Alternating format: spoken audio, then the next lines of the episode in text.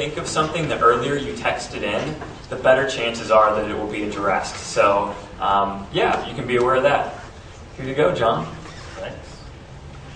This will mean nothing to you if you weren't here this morning, but I wanted to be relevant tonight, so I looked all over for skinny jeans, and I couldn't find any anywhere. And I don't drink coffee, so I didn't bring a latte. Um, but Josiah has skinny jeans on, so he is a relevant man. Thank you. yes. Um, so Philippians 2 is what I'm going to be talking to you about tonight. We're in the second chapter. I listened to what Bob had to say last week because it's on video online. I know Bob loves that as much as I love it happening this week. Um, and I know he asked you guys to be reading through uh, Philippians, and I hope some of you have done that and kind of gotten a feel for what this story's about and what goes on. But if you read in an NIV like I usually do, one of the things that you would have missed is you as you were reading through um, chapter two is there's a word there that it starts out with that the um, translators the NIV for some reason chose to omit. And chapter two starts with this word therefore, and for some reason they left that out. Therefore. And then he goes on and says all these things. So when it starts with therefore, it means look at what came just before. What is he saying? Is kind of the foundation of everything he's just about to say. And so if you look just before in chapter 1, at the end of chapter 1, what you see is Paul is saying to them, you guys are in suffering, you're facing suffering, you're going to be suffering, these things are coming. Tough times are kind of here. And Paul Paul is saying the suffering you're facing now and the suffering you will face is in many ways the same kind of suffering that he's in. Remember Saul, that Paul is in uh, Roman prison, that he has suffered persecution because of the message he's speaking, and he seems to be saying to them, You guys are suffering some of those same kind of things. Some scholars think maybe it was even because of the Roman citizens in Philippi under Roman control, that maybe they were suffering persecution because it was kind of entering that time where many were asking them to acknowledge this almost near deity um, identity that they assigned to Nero, to the emperor. That many were being asked to kind of acknowledge that or affirm that in some way because they wouldn't, beginning to suffer some persecution, and we know later in history that persecution grew and grew much more serious. So maybe something like that, but in some way they're suffering. And if you read through that first chapter, you, you realize there's other ways they were suffering. I mean, if you read through Philippians, the one thing you catch is Paul loved these people. He cared about them. They had kind of a special relationship with Paul. And, and they cared deeply about Paul. This one who had been such a mentor to them and had such an impact in their life is now suffering. He's in this hard situation. Matter of fact, they cared so much about it that they sent Epaphroditus, one of their own, who's probably a, a central figure in the church, probably a leader in the church. And they sent him to go to Rome and to care for Paul to be there for him and to try and meet his needs. So they, they deeply cared. And then this one they sent, they're worried about Paul, and this one they sent, then they find out he's so ill that he may die. So now we're not only struggling because of what Paul's going through, now this one that we've sent, who's one of us, who we care about, he's there and he's on the edge of death. Um, all of these things are going on. As a matter of fact, within their own church, this church that's been so unified, so known for love, so known in fact, Paul says in another of his letters that they were, even in the midst of poverty, these incredibly generous people. It's one of the things he loved about them. That they were just so quick to give. It's who they were. And they were such a unified body. But now we know, as we read on in Philippians, that there's some conflict going on in the church. There seems to be some battle and probably some divisiveness that's happening within the church. So, so suffering of the people they love, suffering coming from outside, even some suffering within some conflict going on within the church. All these things are happening. And then Paul says, therefore, since, since all this is happening, matter of fact, what I'm calling you to do in the midst of all this suffering is, I want you to conduct, conduct yourselves in a manner worthy of the gospel, he says. I want you to be united. I want you to pull together. I want you to have one mind and one voice and conduct yourself in a manner that's worthy of the gospel. In the midst of all this threat, all these threatening things, I want you to think outside yourself and give yourself to something bigger than yourself for others. That's not the natural response in the face of threat, is it? I mean, when you feel threatened with something, how do you normally respond to that? Psychologists talk a lot about, they will talk about fright, fight, flight, and freeze. Our normal reactions to that. You've probably all heard fight or flight many times. Nowadays, they, they kind of add freeze and fright to it. Because what they say, kind of normal reactions when something feels very threatening to you, when something feels like, uh oh, I'm in trouble. Normal reaction is first we freeze. And it's kind of a panic reaction. We become hypervigilant. We, we start looking at the danger and, uh oh, now what do I do? I was just watching a show. All these shows have been out lately about, you know, these um, cruise ships and the problems on the cruise ships. And so I was watching a show the other day about danger on the seas. You know, what happens when something happens on a cruise ship. And they were talking about the fact that on the average cruise ship, when something bad happens, you know, they're starting to sink, something bad happens, a very, very small percentage of people will act. Almost everybody else will freeze. They will do nothing. Even to save themselves, they will just freeze because it's just a panic reaction. I don't know. The threat is so big, I don't know what to do, so what I'll do is just nothing. I'll stand here. And that's kind of a defensive thing. We naturally do that. Our bodies are actually kind of hardwired to protect ourselves. We don't even have to think about it, it just happens to us. A second reaction, though, is something's threatening, dangerous coming at us. We, we fight. We will try and solve that problem in some way, so we'll fight in the sense of think hard about it, try to find a solution. If it's a physical attack, we'll put our fists up and, and go at it. We'll try and fight it off. We'll try and protect ourselves that way. Um, we'll demand somebody else step in and do something for us. Maybe we'll get mad at others and say it shouldn't be that way. Get in there and do something because we're fighting it. We want that threat to go away. A natural response. We'll flee. We'll run as fast as we can and get away from it. If I don't think I can beat it, I'm getting out of here. Or fright is kind of the I can't get away, I can't defeat it, I can't conquer it. I'm just going to take as little harm from it as I can, and I'll curl up in a little ball on the floor and try and minimize the injury from it. I'll just try and protect myself the best I can.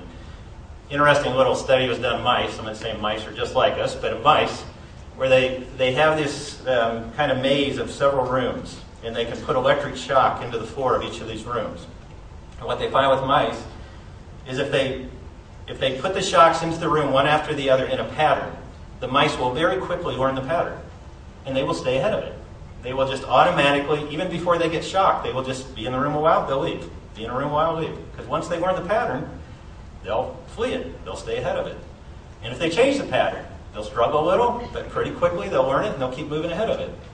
But if they randomly start moving the shocks, if they don't have a pattern, they will keep trying to flee, keep trying to flee, and eventually figure out that it's a pattern they can't figure out, and they will just stand still and not move. They will just keep getting shocked because why flee? It's just hopeless. Even if it gives me a moment, it's coming back anyway, so why do? Well, we're not that much different. If I can't fight it, if I can't run away from it, I just kind of curl up and try and minimize it in some way, try and make it not hurt too bad. Because what do I do about it, right? Well, again, our bodies are kind of hardwired for that. We, we have these remarkable bodies that God designed that are made literally, physiologically, to protect ourselves. So when you're in this kind of fight or flight mode where something threatening is happening, hypothalamus in your brain kind of sends out this alert to your body, to your nerves and to your uh, glands, and it releases hormones. Two of the best known are cortisol and adrenaline. Get released automatically into your body. The adrenaline does things like increases your heart rate. Your pupils dilate. You become very aware of everything in front of you. The, the blood vessels in your muscles dilate so that you get more blood flow to your muscles. You're ready to fight, right? But cortisol actually does some other things. It increases the blood sugars so that you have more immediate energy to fight. It increases the way your brain kind of accepts that energy so that you can be more alert and think quickly. It actually shuts down parts of your body. Your intestines shut down, reproductive systems shut down, growth processes shut down, because those aren't necessary for fight. So your body literally starts shutting them off. It's why people who are under constant stress have things like intestinal problems, because your body's not made to have your intestines shut down all the time. It actually causes you physical problems. Things like your jaw muscles, a, a real vulnerable part of your body, the muscles automatically tighten without you even thinking about it. It does it to protect it because it's vulnerable. Your stomach muscles tighten to protect a vulnerable part of your body. It just does it as a reflex because there's a threat. I need to protect myself. It's why people who are under stress all the time have headaches all the time. It's why they have jaw problems. It's why they have problems, uh, sometimes headaches because my pupils are dilated a lot. Your body's not really made to do that all the time. It's made to do that for a moment in the face of a threat. The problem is your body doesn't distinguish real well from emotional threat and physical threat. So it does all these things that prepare you for a physical fight. But if what you're facing is an emotional or relational fight, they're all kicking on them too. And the problem with emotional and relational fights, they kind of go on and on and on, don't they? They're not a moment and it's over. They kind of stay. Your body's really not made to keep doing that. It causes all these physical problems and relational problems because we're not made to do that. I say all that not to educate you in your body so much, is to say, what a remarkable thing God's done in the way He's designed us. He's designed us naturally to be people who protect ourselves in the face of a threat. Without thought, our bodies do it for us. It kind of says God is not wanting us to be without defense. God wants us to be able to protect ourselves, to be able to fight. As a matter of fact, when those things kick on, it kind of becomes a, the only thing that matters is survival. Everything is about taking care of you in that moment, right?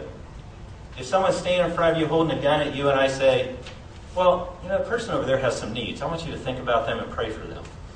You probably not spend a lot of time doing that, right?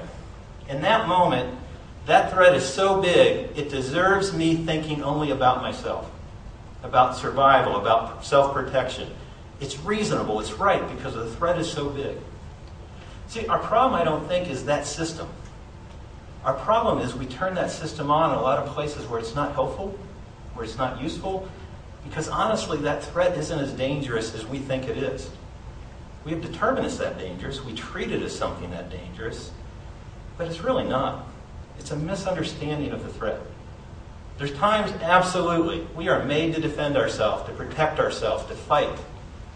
But sometimes we're turning that system on just automatically without thought because we treat something as a bigger danger than it actually is. Getting back to Philippians chapter 2. I say all that to say, I think Paul is saying to these people before him, you're in a bad spot, dangerous spot. There are a lot of threats that you're going to be facing, that you are facing right now, just like I am. I understand it, what it is to face that kind of threat. And he says, in the face of that kind of threat, I want you to do what is absolutely unnatural. What goes against everything in you that, that your body, that your mind is going to be telling you to do. It's going to tell you, take care of yourself. Defend yourself. Fight for yourself. What do I want you to do? Well, you look a little earlier, like in chapter 1, verse 9. I want you to abound more and more in love and in depth of insight. I want you to become even more loving than you already are. I want you to be wiser in your application of love. I want you to be blameless and pure in this world so that you will bring glory and honor to God. That's what I want you to do. I want you to think about those bigger purposes and serve them, not take care of you. I want you to pull together as a community. I want you to look at the people around you and become one, not just think about you. I want you to think about the world out there and how you're going to bless it, how you're going to serve it. I want you to live a life, to have conduct that is worthy of this gospel that you've heard and received. It's, it's unnatural. It's not what we naturally do in the face of threat. And then you go to chapter 2, and I think Paul starts saying, so here's some of the, the fuel you're going to need. Here's some of the motivation you're going to need to do this very unnatural thing. Here, here's what I want to offer you and give you because I know this is going to be hard. Paul's been in it, he knows it. This is going to be hard.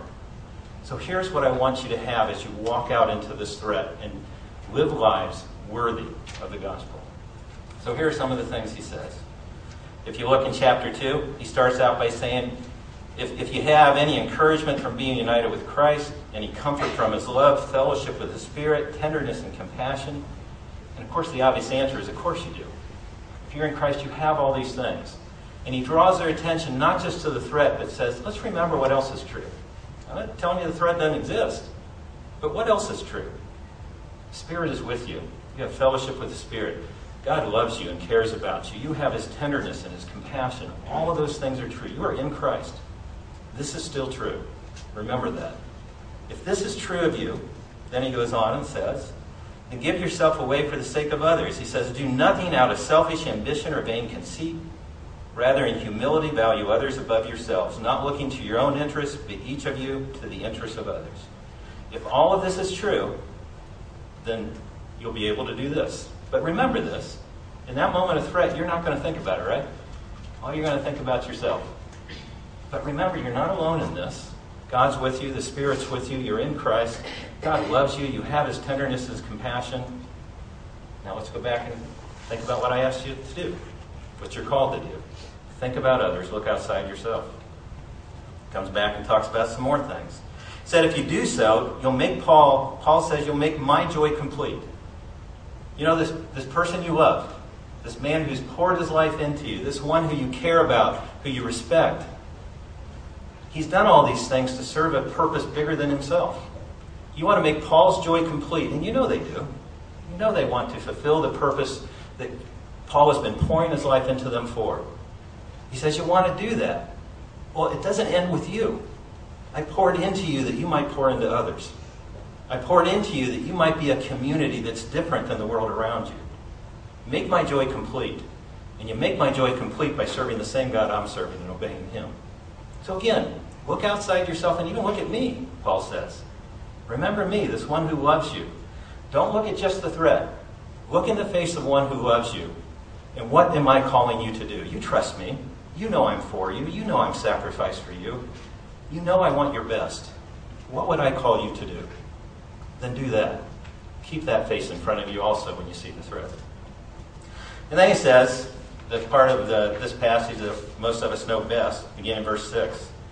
You also have the example of Jesus, who being in very nature God, did not consider equality with God something to be used for his own advantage. Rather, he made himself nothing by taking the very nature of a servant, being made in human likeness. And being found in appearance as a man, he humbled himself by becoming obedient to death, even death on a cross. Therefore, God exalted him to the highest place and gave him the name that is above every name, that at the name of Jesus every name should bow in heaven and on earth and under the earth, and every tongue acknowledge that Jesus is Lord, to the glory of God the Father. Remember Jesus? This one who we serve, this one who has poured his life out for us and into us. Remember his example. This one who, who didn't grab hold of and hold on to what was rightfully his. All the position and the power and the privilege that was rightfully his, that he released it. And he obeyed the Father. And he obeyed the Father and he poured his life out for you. And he says, even to the point of death, even death on a cross, exclamation point. Even death on a cross. We, we say those words nowadays and, and forget what those mean. People in Philippi who are under this oppression from Roman rule did not forget what that meant. This example before you at Jesus, with the incredible privilege and right that is his, the right to respect, to worship, the position and power that's his, he released it for the sake of pouring his life out for us and obeying his Father. Even to the point of death on a cross. The most humiliating thing you can imagine, the most horrible thing you can imagine. He was even willing to be obedient to that point. And the other thing is kind of the message here is, and he did that because he trusted the Father. Because he trusted the Father's love for him, he obeyed and he followed. And what did the Father do for him? The Father took care of him. The Father lifted him back up and exalted him to the place that was his. Jesus let go of it, put it back in the hands of the Father, and the Father lifted him back up. He says, Look at the example of Jesus. I'm asking you to release these things that you want to take care of for yourself. There's a threat in front of you, and you feel the right for justice. You feel the right for self protection. You feel the right to survival. And I'm telling you, let go of those things and put them in the hand of the Father and trust Him with them and pour your life out for the sake of others, just like Jesus, your Lord, has done for you. He goes on and says, um, matter of fact, this is behavior that's consistent with what you know, with who you are and, and what you know you want to be. I'm not calling you to be something contrary to who you really are. You know that. In Christ, this is who you are. He says in verse 12, Therefore, my dear friends, as you have always obeyed, not only in my presence, but now much more in my absence, you know this is you. Live consistently with who you are. Don't let the threat cause you to go a different way. This is the direction you've gone. This is what you believe in. Continue to walk that direction. And in the face of threat, he also says, in verses 14 through 16, do everything without grumbling or arguing, so that you may become blameless and pure, children of God without a fault in a warped and crooked generation. Then you will shine among them like stars in the sky as you hold firmly to the word of life. This is not suffering this is not a path you're being called to that's without meaning, without purpose. You're not suffering just to suffer. You are suffering because even your suffering will not be a sign that evil is won. Even your suffering, it may feel like this is going against everything good. This is letting the injustice and the evil have victory. No, it's not.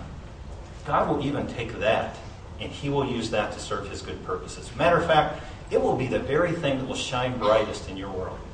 When you're in a, a dark night and you look up and see those stars, you almost can't help but, but have a sense of awe towards them, be drawn to look at them and to celebrate them. He says that's what your lives will be like when you're willing in this dark world to live these pure and blameless lives, these lives of love that abound more and more in love and depth of wisdom in the way you love. The more you do that, you shine like a bright light as you hold out this word, this word of life that you've received, the very words, the very truth that has given you life. Now, as you hold it out, you hold it out from a position that can't help but be seen. That's why you do this. Don't think this suffering is just for the sake of suffering. God will use it to serve this great and glorious purpose. Stay in it. Finally, as you go 19 on, he kind of ends the passage by saying, just real practically, and I get it. This is hard to do, and you're not alone. You're not. In fact, I, I want to send Timothy back to you, somebody you trust and admire, somebody who understands. He's been through it. He's suffered like you've suffered. You know he cares about you. You respect him. I'm sending him back to be there beside you as you go through it. Epaphroditus, this one you've sent to me, you've known that he's suffering. Matter of fact, God's brought him through it. He's going to make it. He's going to be okay. And I'm sending him right now back to you. Because I know you need support as you walk through this. You need each other. You need others who understand. Paul said, matter of fact, as soon as I can, and I believe I will, I'm coming back. I'm going to be there with you and pull for you and encourage you and support you because we need each other. All of these things I want you to remember and hold on to so that when that threat's right in front of you, and you're tempted to say, all of my resources need to go into protecting me. I want you to remember that's not all that's true. All these other things are equally true. So I have a, a prop today.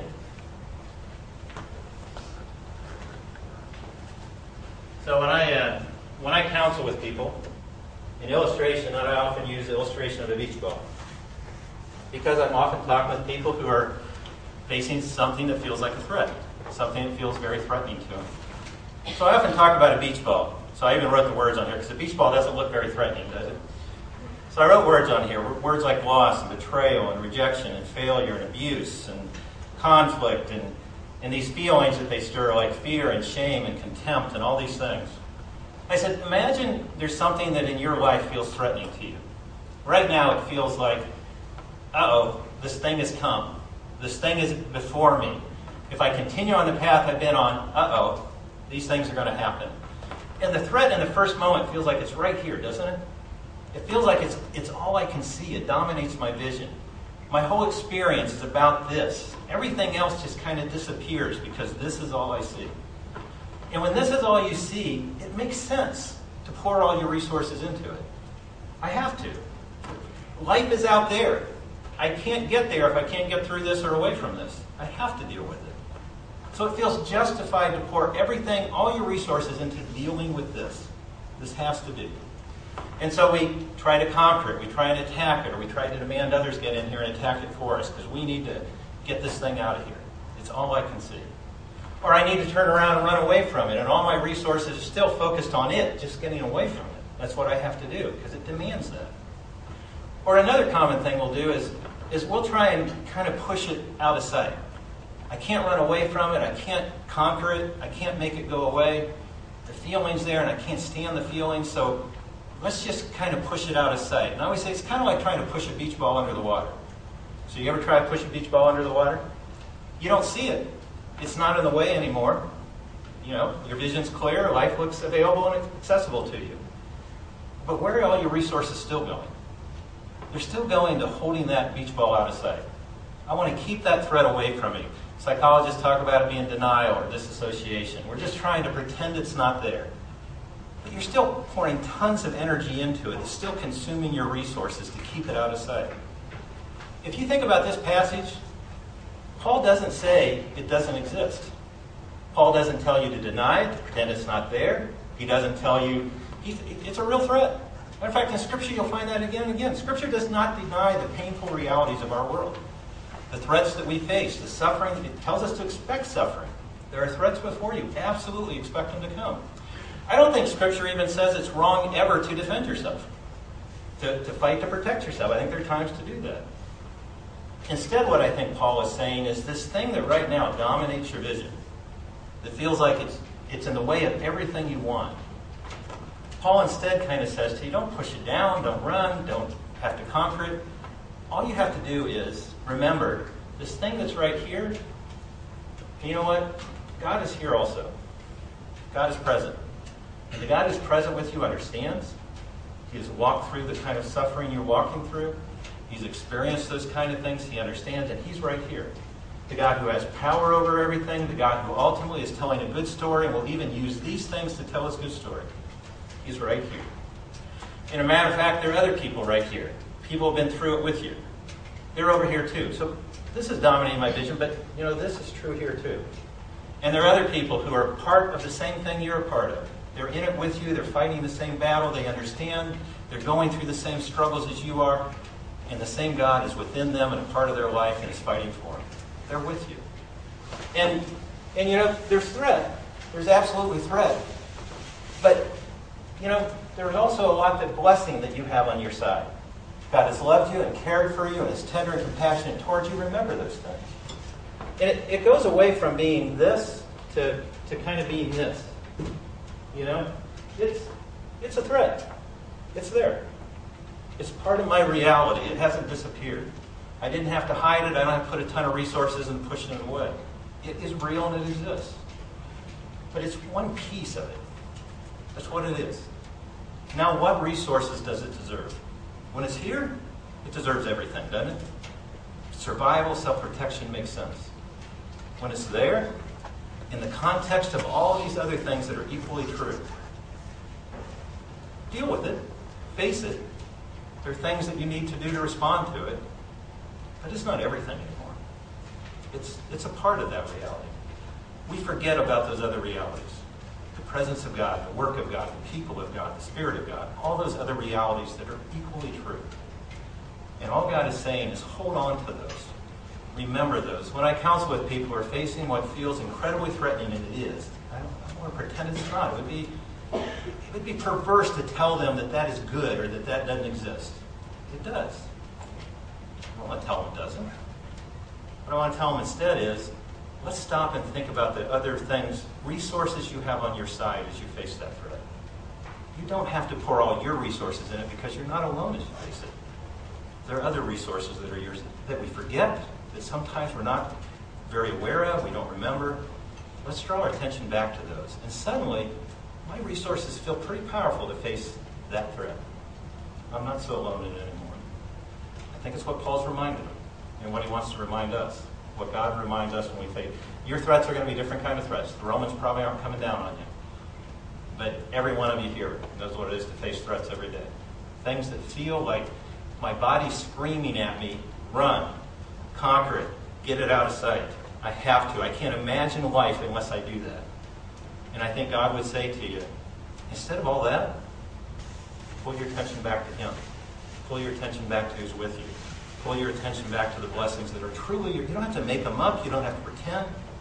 Pull yourself back to the truth. And honestly, the truth won't deserve that kind of attack. You're freer to conduct yourself in a manner that's worthy of the gospel. Let's pray. Father, I say all these things, and I know it's easy to say, but sometimes in the midst of those battles, it is difficult. I pray, Father, you would do what we can't do for each other that you, through your Spirit, would draw back to our mind um, those things that are true. That you would draw our attention to your presence and your love, to the power that you've given us uh, individually and as a people. Father, I pray that you would help us to be that kind of people for one another. That we wouldn't be so consumed with a threat that just doesn't need all those resources. Instead, we would remember the incredible resources you've given us to fight this battle. A battle that ultimately you will bring victory in. We, uh, we just thank you for that, Father we're thankful that this really isn't all in our hands anyways. In your blessed name,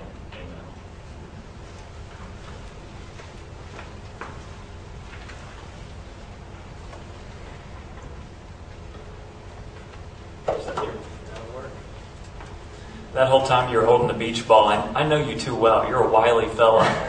You had it right here, and I thought you were going to throw it at me. I never do that. My pupils were dilated. We have some great questions. Um, what are some ways to give up threats, um, the things in our lives that are really wearing on us, and trust God when it seems horribly difficult to do so. Again, one of the things I would say is sometimes our goal becomes, and I talk to people about this all the time, our goal becomes tell me how to make that not a threat. And again and again, I want to say, I can't do that for you. I can't, I can't make what's truly threatening in this world not threatening. We live in an evil world where there is true darkness, where there are truly things that oppose the good and fight against us. And Scripture clearly tells us expect suffering if you follow Christ. Expect it. I want to say, absolutely, it's true. It's there. But what Scripture also tells you again and again and again, there's a bigger story being told than sometimes everything in your body is going to tell you. Pull your attention back. See that thread in context that's also a true context. The context of God's presence and activity, of His love. See it in that context. And suddenly that threat's a different threat. It's kind of like I say if I'm walking down a dark alley and somebody jumps up and I don't know who they are, and, you know, like, uh oh, I'm in trouble.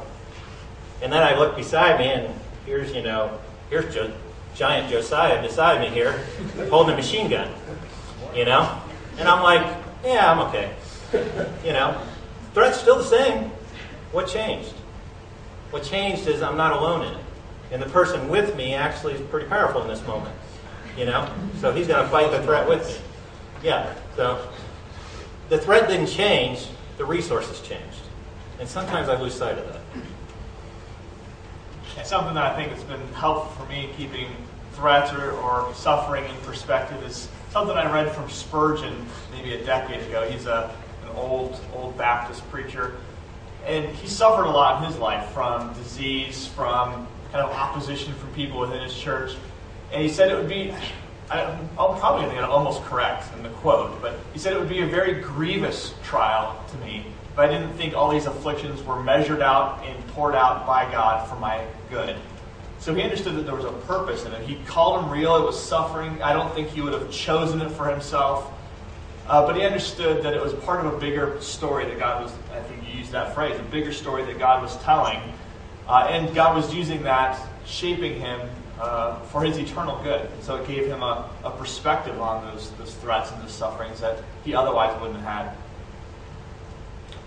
When I was a freshman in college, I, uh, I went to a school where we had chapel every Sunday night, and I remember I was going through a really tough time, and I remember sitting there in chapel, and everyone was singing, like everybody was like a pep rally, like singing like "You are good" all the time. It's a great worship song, but my heart wasn't there, and I was like, "Peace," and I just like walked out of chapel, and uh, and I was just really I I felt like the threats in my life were a lot bigger than God's presence in those moments. Um, and objectively, I knew that wasn't true, but my feelings were so strong, and the darkness that was kind of like weighing in on me was really powerful. And, um, you know, something that uh, I, I, feel like was really encouraging to me from tonight's talk is that when Paul uh, addressed the Philippians, uh, the threats in their lives and their hearts, he didn't just beat around the bush and say, oh, those things aren't really a big deal. He really entered into that with them and addressed their pain. And uh, I feel like he was really able to help them see how the gospel was able to frame those difficult things that they were going through. And I'm really thankful I had a strong community, strong uh, friends and parents who were able to come alongside me and say, look, these things you're going through are really tough and we're here for you, but this isn't the whole story. And they were able to help me get a little bit of life perspective, um, big picture wise, on what God was really doing and how maybe these things that were really difficult for me, he could actually use for my good in the long run, even though I couldn't see it in the moment. Uh, so that was something that's really encouraging to me about what you noted tonight. Uh, how can we help others deal with their threats um, when their threats may seem bigger than their faith? Uh, well, again, I think about this passage. One way is to be honest, be an example of people who walk through it. And don't walk through it in denial. Walk through it owning it, facing it, struggling with it, but also looking for those resources that give them the ability to walk through it. The more I do that, the more I become one of those examples that people can look to and say, you know, you can go through this. You can you can obey the Father and walk through this. The other is, again, what I think Paul is saying here is, as you own that, pour yourself out for others. Be a light. Shine brightly in the fact that even in the midst of hard times and darkness, you actually still love. And you don't love in a phony way. You know the threat's there, you own those painful realities, and you still believe God's there, and you still obey, and you still love because He's loved you. The real thing means so much more in your world than this kind of phony pretend thing. You know, the it's kind of like I used to I used to hate watching Christian movies. I love movies. I'm a movie guy, but I used to hate watching Christian movies. I still struggle with some of them because when I would watch them, they were such an untrue story, and some still are, because it was a you know, life's horrible, life's horrible. Christ came in my life, beautiful, wonderful. Everything's good, nothing ever goes wrong. And I'm like, that's just so not a true story. That doesn't encourage me. I want to know somebody who's still facing struggle and reality and difficulty, things beyond themselves. And they still hold on to what's true, that God's with them and the people of God are with them. And they, they struggle, but they keep going. Because the threat didn't disappear. It's just they found the resources they needed to walk through and love despite the threat. Yeah, just to add to that, I think one of the things that we can do to help others who are struggling uh, and maybe feeling like their, their trial or the threat in front of them is overwhelming their faith is to be honest about the struggles and the trials that you've gone through in your own faith. I know one of the things that adds to people's sense of maybe desperation in the midst of that is feeling that they're alone or abnormal in it. Like no one else has ever gone through this, no one else has faced these struggles or had these doubts. And I know one of the things that the Bible tells us is we go through periods of trial, periods of testing, periods of doubt, so that we can help others and be an encouragers to them in the midst of their own junk. Uh, and so being honest and not putting on the face like, don't put on the movie face, you know, that everything's been all right through your whole life, but be honest and, and be willing to share and be vulnerable uh, about what you've gone through too. Thanks that thanks like we're done or no? no. Any other questions out there? Appreciate it, John. If the band wants to come forward.